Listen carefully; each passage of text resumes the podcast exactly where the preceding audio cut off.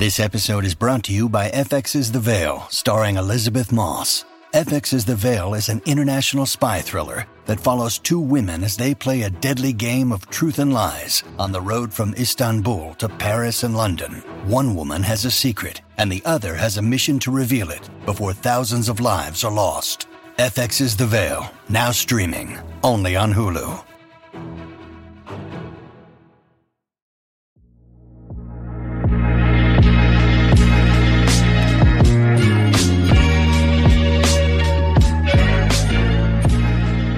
Welcome to Everyday Theology, where we don't tell you what to believe or why to believe it, but rather explore our Christian beliefs and why they matter for us in relation to God, to creation, and to others. My name is Aaron Ross.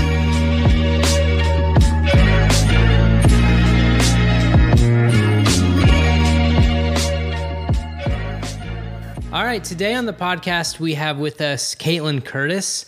Uh, very excited to have Kaitlin with us. So thanks so much for being with us. Yeah, thank you.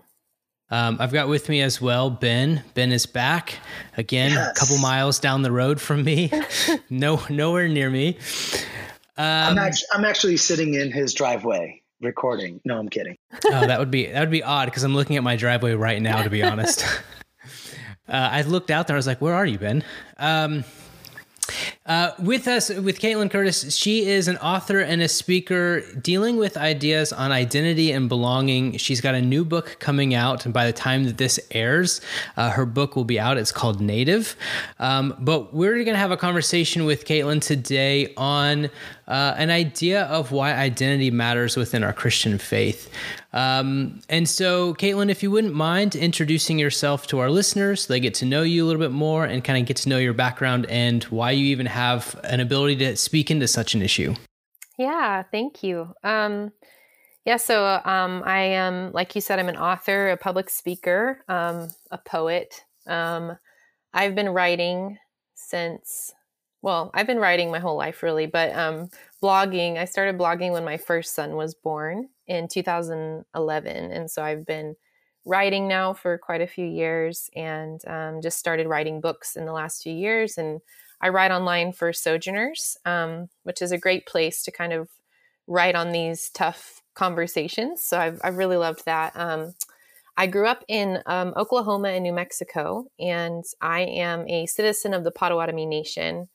And I'm also the the best way I describe it is I, I'm mixed ethnicity. So I'm white, but I'm also Potawatomi, and so um, dealing with those identities, and then growing up Southern Baptist and being just Mm. all in with oh, the, interesting. yes Yeah. with uh, the southern baptist church and um, being a pastor's kid so my my father left when i was nine and he worked for the bureau of indian affairs which is um, for people who don't know it's native american police officers and it's just a really complicated institution um, but so i grew up you know being around other indigenous people and then we moved to missouri when i was eight and he left when i was nine and so um, you know had a few years of being a nine year old without a, a dad, you know, went to visit him, things like that, back and forth. But um, then my my mom got remarried to a, a pastor, who's my stepdad, and um, wonderful man, Southern Baptist pastor, you know, in the little town that we lived in in Missouri. And so, you know, the church became my safe place. And um, but at, at the same time, that also meant I became fully assimilated into whiteness and into, you know, as much um, conservative sort of evangelical Christianity as I could. And so I really was all of that, you know, the purity movement, um, accountability groups, doing evangelism, door to door evangelism, all just all of it. I was all in, you know, I was the Yeah. poster child. Um, and so in college, I kind of just started, you know, like we all do, asking those questions of the container that I grew up with, if you want to call it that. And so at the same time, you know, also kind of realizing, and especially when I had kids, that, you know, oh gosh, like who I am as a Potawatomi person, like it still matters. And maybe it matters even more than I realized growing up. And so, um, you know, and I want it to matter to my kids and, you know, things like that. So then starting to, as I was deconstructing my faith, kind of also decolonizing and understanding that if I'm going to question my faith, that also means I have to question these systems that I participate in and live in. And so it's been quite a journey ever since then. And and you know, writing is the way that I process. Of course, I'm an author, and so it just naturally has been part of everything. So then, um, just realizing that there's actually this is a conversation that a lot of people may want to have, and um, so I've been really honored that I get to share this journey and, and these experiences with other people um, through my books and through my publications. So, yeah, so yeah, my, yeah, that's it. Um, Kaitlin, let me ask you this: What town in Missouri did you live? I grew up in Joplin. Joplin. Okay, that's different. We were in Fenton, which is kind of like Sunset Hills, just right outside of St. Louis. Oh, okay. Yeah, I have family all all around, so we've definitely been in St. Louis a lot. We pastored there for ten months, and then we okay. came back. Then we came back to South Florida. So ten months, and it was the worst winter in thirty six years. It is cold there. Louis. It is so cold um, there. Uh, th- this one we had uh, four storms within two months, and it was like 14 inches, 20 inches. It was crazy. But um, oh but I'm glad I'm back in Florida. Yeah, it was that. that's that's my only memories of of uh, Missouri. that's hilarious. That's it. I've got Aaron, none. So, uh, when so I my question for you, uh, especially as someone because you know as as the listeners know, I'm very much white. Like Amen. grew up in and and thank you, Ben. Thank you.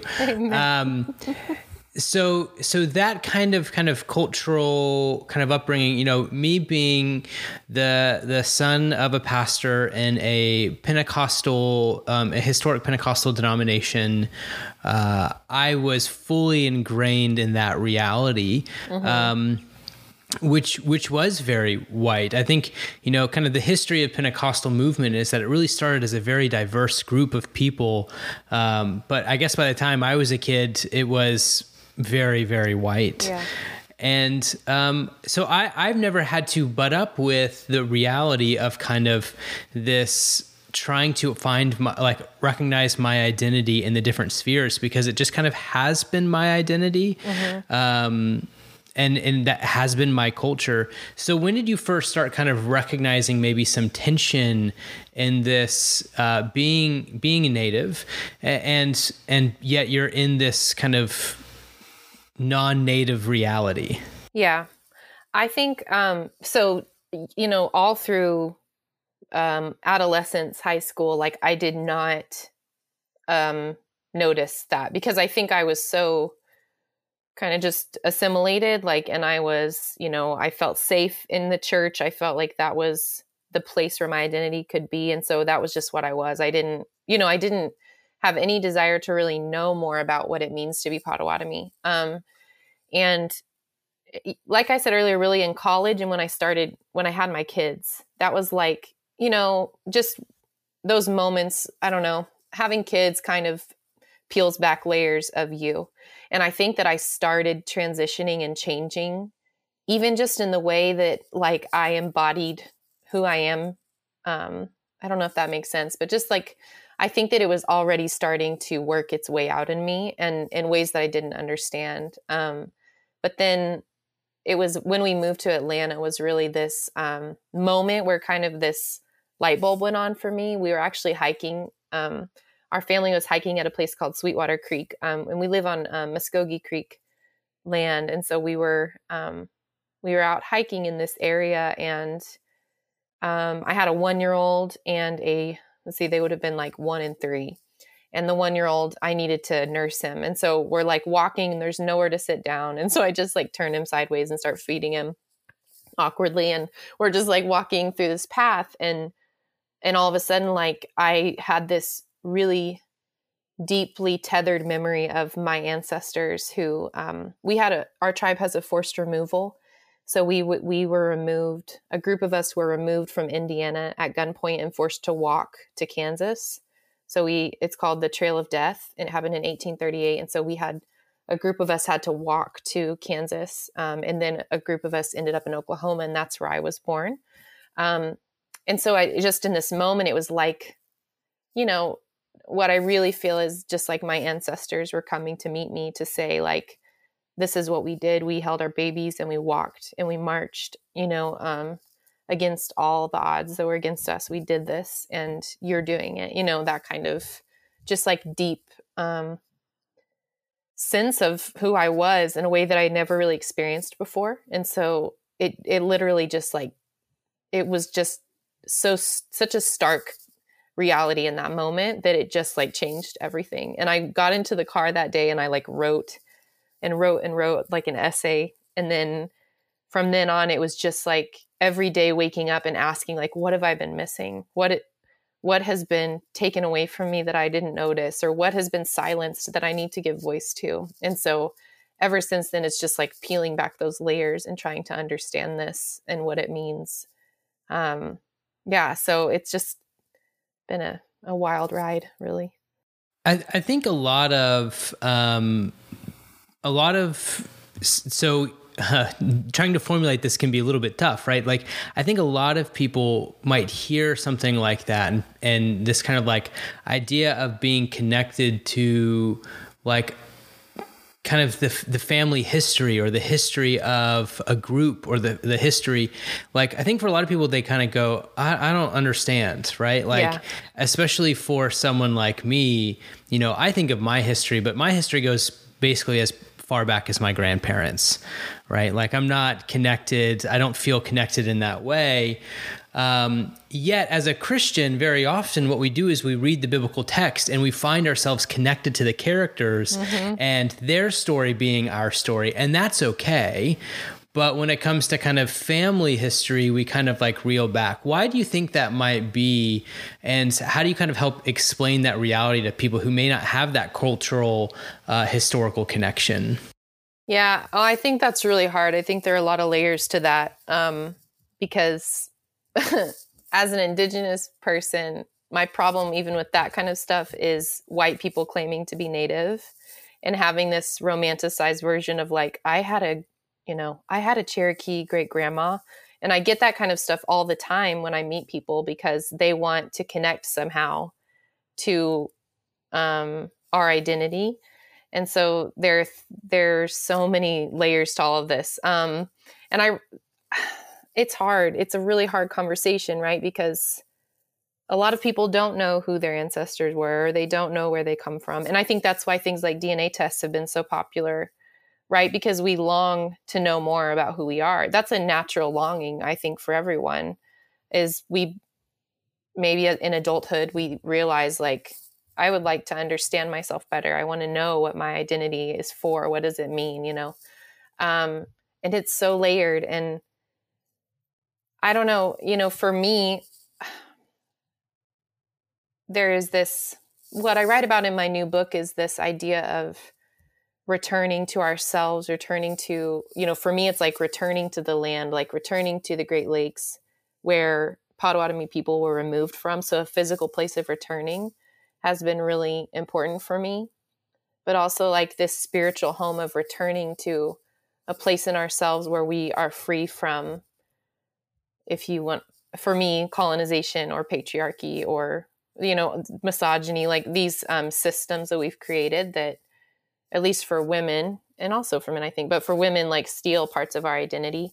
So there's this hmm. spiritual mm. returning to ourselves. And so yeah. sometimes I would rather describe it in that way because a lot of people can't just like be like, well, I want to know who my ancestors were and go where they went. Or you know what I mean? Like there there's not right. always a physical place for that. And so I also want to describe those things as a a spiritual sense of like what does it mean to be you and how do you embody who you are if that does that make sense mm. yeah. yeah. and so when when you um, mention a little bit of the decolonizing and a little bit of the kind of like deconstructionism um, it kind of bear into mind what uh, in 1903 in the book uh, the souls of black folk that was written by uh, william edward b du bois um, when he introduced something called the double consciousness that mm-hmm. African Americans at that time, right, because of the racialized oppression and the disvaluation of the white dominated society were feeling here they were it was like they were still human they were still part of this humanity but yet because they were black they weren't really fully assimilated into into the culture mm-hmm. and it mm-hmm. created this double consciousness um, I'm wondering for you, uh, and maybe even for me as a Latino, right? I think that when you said, you know, for me, it was when I had my first child that I was really able to, you know, be on this journey of finding my identity. Um, can you share with our listeners maybe who are in a similar path right now that you were, or, you know, a few years back, that maybe they find themselves where they're Latino or they're Asian American, mm-hmm. um, that where they find themselves in America assimilated to a culture, but at home they might speak a different language. At home they might come from a different part of the world, but yet they go to school in a predominantly North American context. Yeah, totally. Yeah, um, it is so um, complicated. And I don't think that we really talk about it enough either. You know, like all these layers of identity and what that means. Like, like I didn't know that my tribe had our own language until I was an adult. And the fact that like I didn't even know that, you know, um, and so over the last few years, like trying to learn I'm learning our Potawatomi language online through my tribe and trying to teach it to my kids. But like,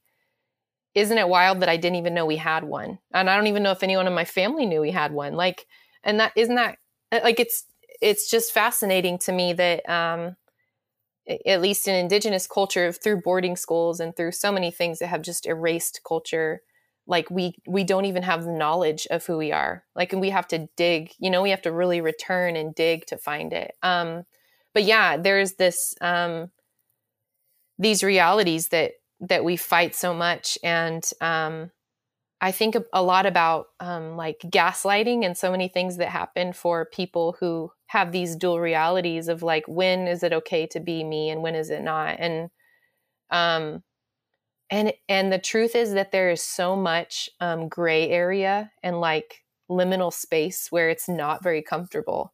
Like we live in that so much. Like i wrote um i wrote a uh, in my book i wrote a letter to people who are mixed like anything mixed culture mixed ethnicity mixed race you know i wrote a letter to mixed people because um, in so many of our conversations we don't talk about those realities of people who are whether you're white passing or not or whether you're whatever like how we move through spaces in our life where we don't we don't always know who to be. And so we're like constantly having to untangle these complexities about identity and who is safe for us and who's not safe for us. Like it's exhausting, right? And it like stirs up trauma like all the time.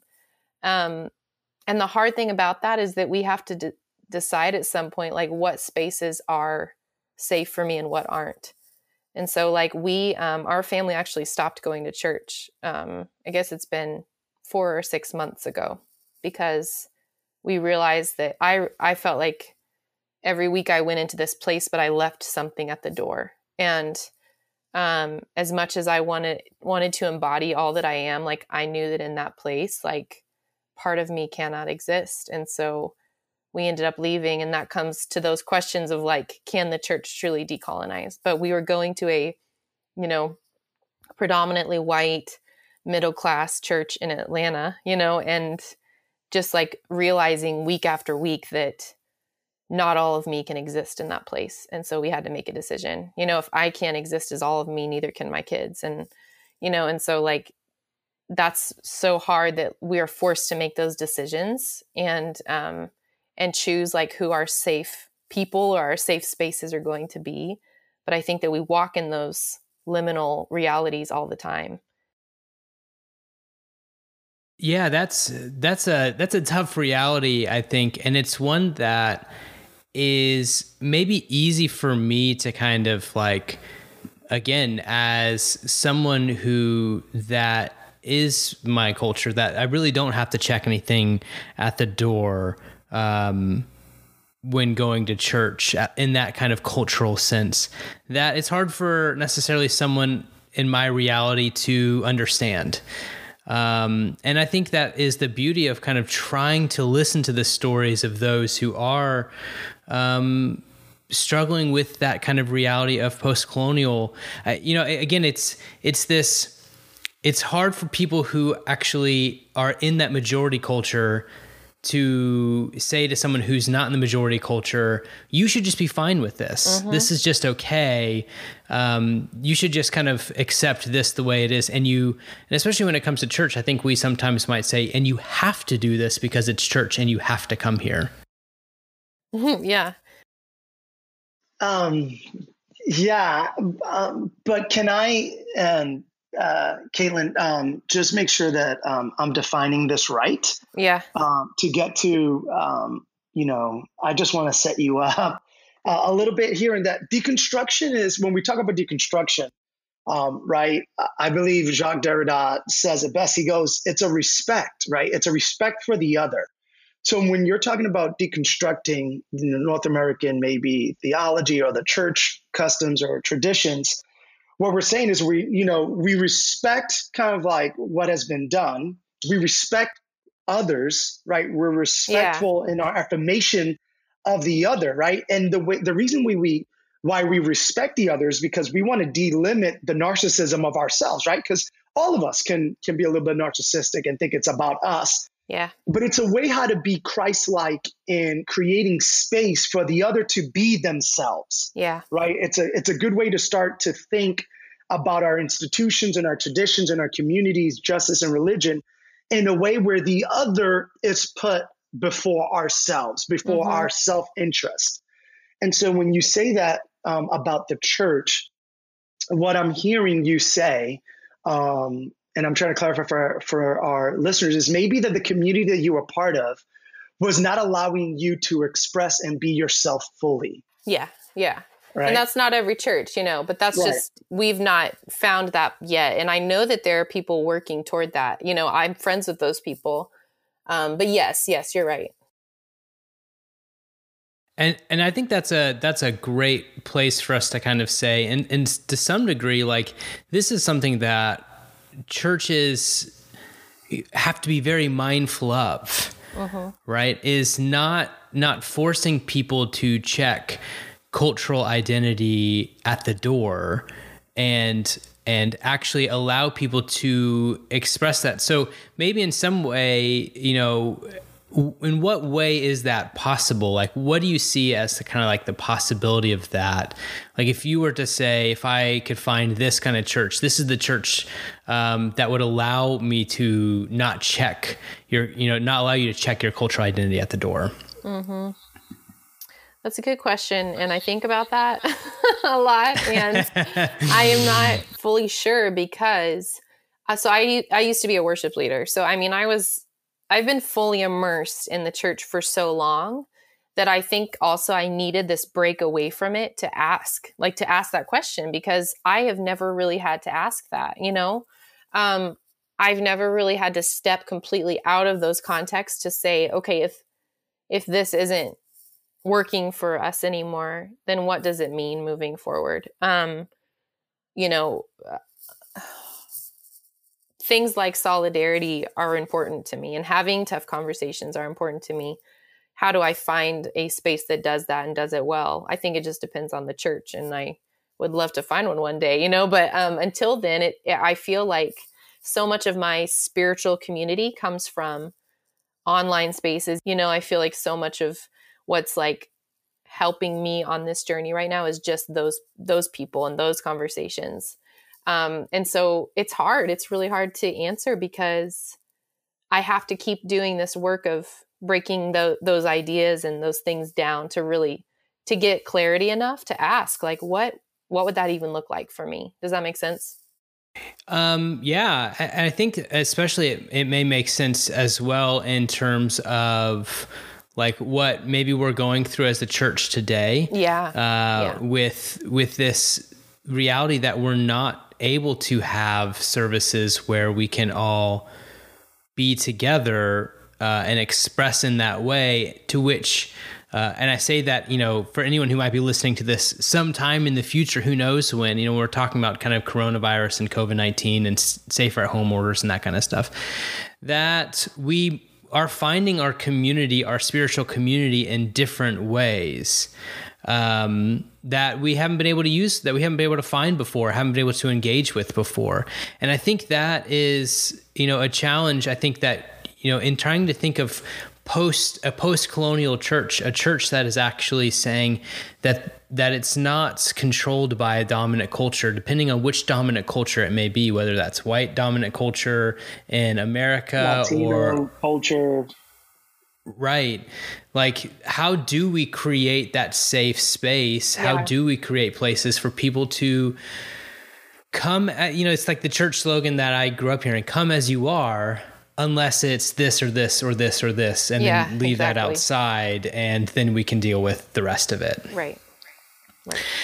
Um, what other kind of I, I would kind of just ask because it's just curious what other things do you find especially as you've been going through this journey that you have you have kind of been surprised by that has kind of whether it's kind of from your book or just kind of like living kind of in this journey of reconnecting to that kind of cultural sense of yourself what other surprises have you found along the way? Um, um i think that uh, this is hard to explain, but um, there there is a way that in which we kind of shut off our availability to our own historic trauma. We can, in ways, we kind of shut that off sometimes. So for me, you know, even though I probably I live with that trauma, I was not as aware of it as I am now. And um, it's been interesting to come to that reality of these traumatic things that have happened throughout history or even to my own family that that do affect me and then to actually like face my own trauma and name it and like see it as it is in my life and like see that what what are what trauma do my children have? And you know and um so the work of like identifying those things like that when you say it that makes sense. Like of course that's going to happen but it still surprises me often that um, like even writing my book was difficult to write it because i was i was leaning back into experiences and and things that have happened and continue to happen to yeah. me that are traumatic and um, trying to figure out ways to accurately like name those things so that people can understand even if they're not indigenous so they can understand like the gravity of that um, has always been surprising um, and then also just the depth of the beauty of learning my own language or learning our tribe's stories like those things that just surprise me by their beauty all the time um always surprises me like it's always just amazing you know to come to step into that and just be able to like breathe a little. It, it's it's fascinating to me um hearing this again as someone who again is white to to try to put myself in that place without kind of doing violence to someone else's um, identity. Because uh, the best I can do, and and as I'm learning, the best that I can ever do is listen to the stories of those who actually have that identity, that have that culture, and learn um, learn not to try and force myself into those stories or mm-hmm. that identity. Yeah. Um, because the more the more I feel like we try to do that, the more we end up just kind of being violent towards someone else's or assuming that we understand, mm-hmm. assuming that we can we can get it, like assuming that you know eh, thinking of you eh, assuming like oh well you know Kaitlin, she should definitely like still go to church because hmm. there's this and this and this. Like, like forcing a reality of saying, well, you just have to look at it like I look at it, and because you know the way I look at it is right. Mm-hmm. Yeah, I've had those it, conversations with people. what, sure. what do you say to people who maybe just haven't gotten to a place where they can kind of understand that reality when it when you're trying to help people process um, a sense of of how do we recognize that people have different cultural identities and different kind of spaces that they grow up in. What what are things that you have found have been helpful along the way in those conversations? Um, well, I write the way that I write is through storytelling, and I think that what is so powerful about being a storyteller is that you can draw people in through those experiences. Like you were just saying, when we tell our stories to each other, even our you know our stories of trauma or our stories of resilience or just these naming these parts of history um, like telling our stories to each other is a powerful way to draw draw us into each other's experiences um, to a certain extent, there may be people who will never understand how to not take over in those spaces. But I think that even just reading books by um, by people who are different than you and trying to understand that, especially people who come from um, cultures that have been oppressed, you know, like reading those stories and trying to just sit and listen, like you're saying, is really hard work.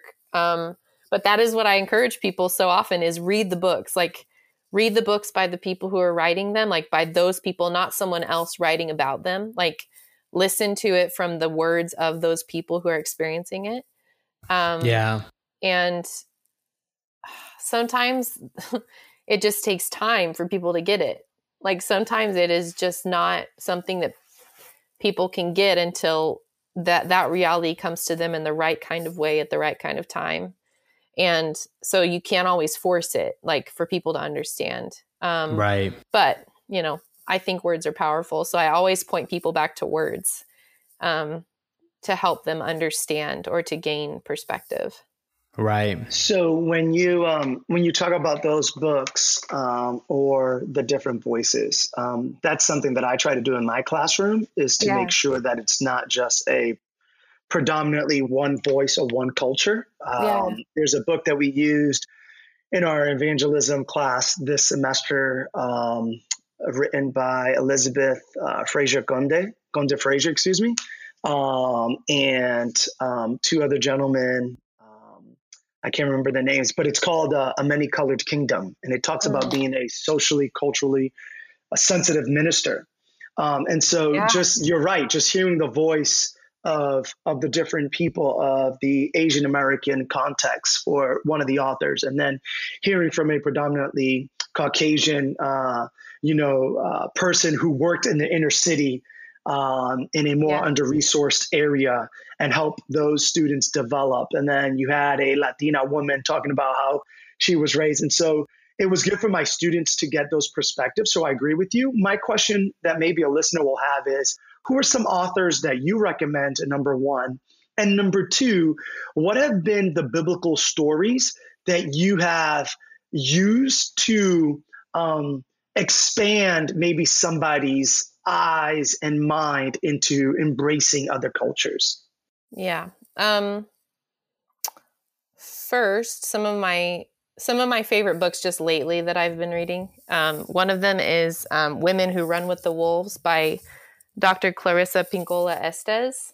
Um, and she uses like stories to explain trauma and to explain it's for it's a book for women, but um, it's just it's just a gorgeous book. Um, and it's one of my favorites. Um, the second part is this has been an interesting journey for me because I grew up being so obsessed with the Bible and with quiet times, but like didn't really learn. I learned, right? I learned these narratives through, I even learned the anti Semitism that comes in so much of American Christianity, but I learned those narratives just through whiteness, right? And so now trying to do this work, but also like understand um, the biblical narrative, like decolonizing the ways that I understand the Bible.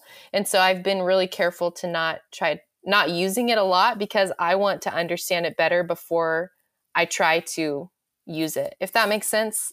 Just trying to be really careful about that and learn from others before um before I use it. Um and I'm in no way you know, a biblical scholar anyway. Um and so a lot more of my work just comes from the reading and writing the the writing of others who do that kind of work understanding the way that they understand it you know but um yeah i just am not in a place where like that um is a part of the work that i do and just for me I think I think it's really important. Um, kind of mentioning that is the fact that I think that a lot of a lot of Christians, and this can take us into a whole other rabbit hole that we don't have time for, but this kind of reality that a lot of Christians don't think about the way that they use scripture. Yes.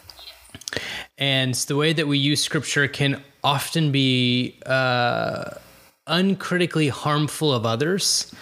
Yeah. And it's because we haven't taken enough time to listen before even like when I was, you know, a kid before I was told, well, just read it for yourself, you'll get it. Right, exactly. Um, and you know that that brings us to a whole other realm of kind of hermeneutics. How should we read the Bible? What are authentic and faithful ways to read the Bible, and what are healthy ways to read the Bible, um, especially in light of other cultures? And and I can give a kind of a quick recommendation for some who might be interested in that. You know, Michael Gorman edited a great book called Scripture and Its Interpretation, um, in which the back half of the book is written by people of different uh, cultures and ethnicities and races talking about how there is a Lat- Latino Latina interpretation of scripture as That's an great. Asian American interpretation of scripture or an African or even African American as two different kind of interpretations mm-hmm. of scripture which really lends itself towards saying hey let's stop and, and listen to other other readings that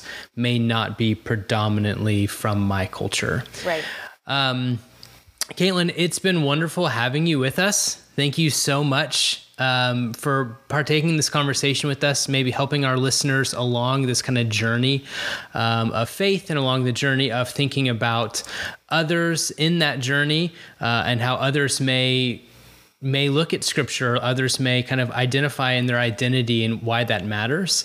Um, if you wouldn't mind telling our listeners um, about your upcoming book and where they can kind of connect with you and find out more about you yeah, so my book is called Native Identity, Belonging, and Rediscovering God, and it's out May 5th. Um, and yeah, it's basically about, you know, so much of the stuff we've talked about today, just asking these questions about um, faith and spirituality and identity and how those overlap. And, you know, it's written, it's a memoir, so it's written through my own experiences and stories, but hoping that as people read it, they can you know, reflect on their own identity and their own stories and kind of ask some of those hard questions. But we do it together. Like we're all asking hard questions. We're all struggling to know ourselves and to love each other better. And that's it, you know? So it's just um yeah, an extension of that that journey. Wonderful. Well, where can people connect with you if they, you know, get the book and they want to kind of reach out or just kind of see what's going on? Where can people connect with you in that way? Um, you can contact me through my website, KaitlinCurtice.com. And then I'm also on, you know, Twitter and Instagram and Facebook, Kaitlin Curtice. You can find me there. Perfect. Um, Kaitlin, thanks again for being uh, being with us. We really appreciated it. It's been an interesting time behind the scenes with the internet, uh, kind of going out. You know, everyone is online right now all the time, um, so always a little bit of a struggle. But thanks so much for struggling through that with us, and uh, we hope to talk to you soon. Thank you so much.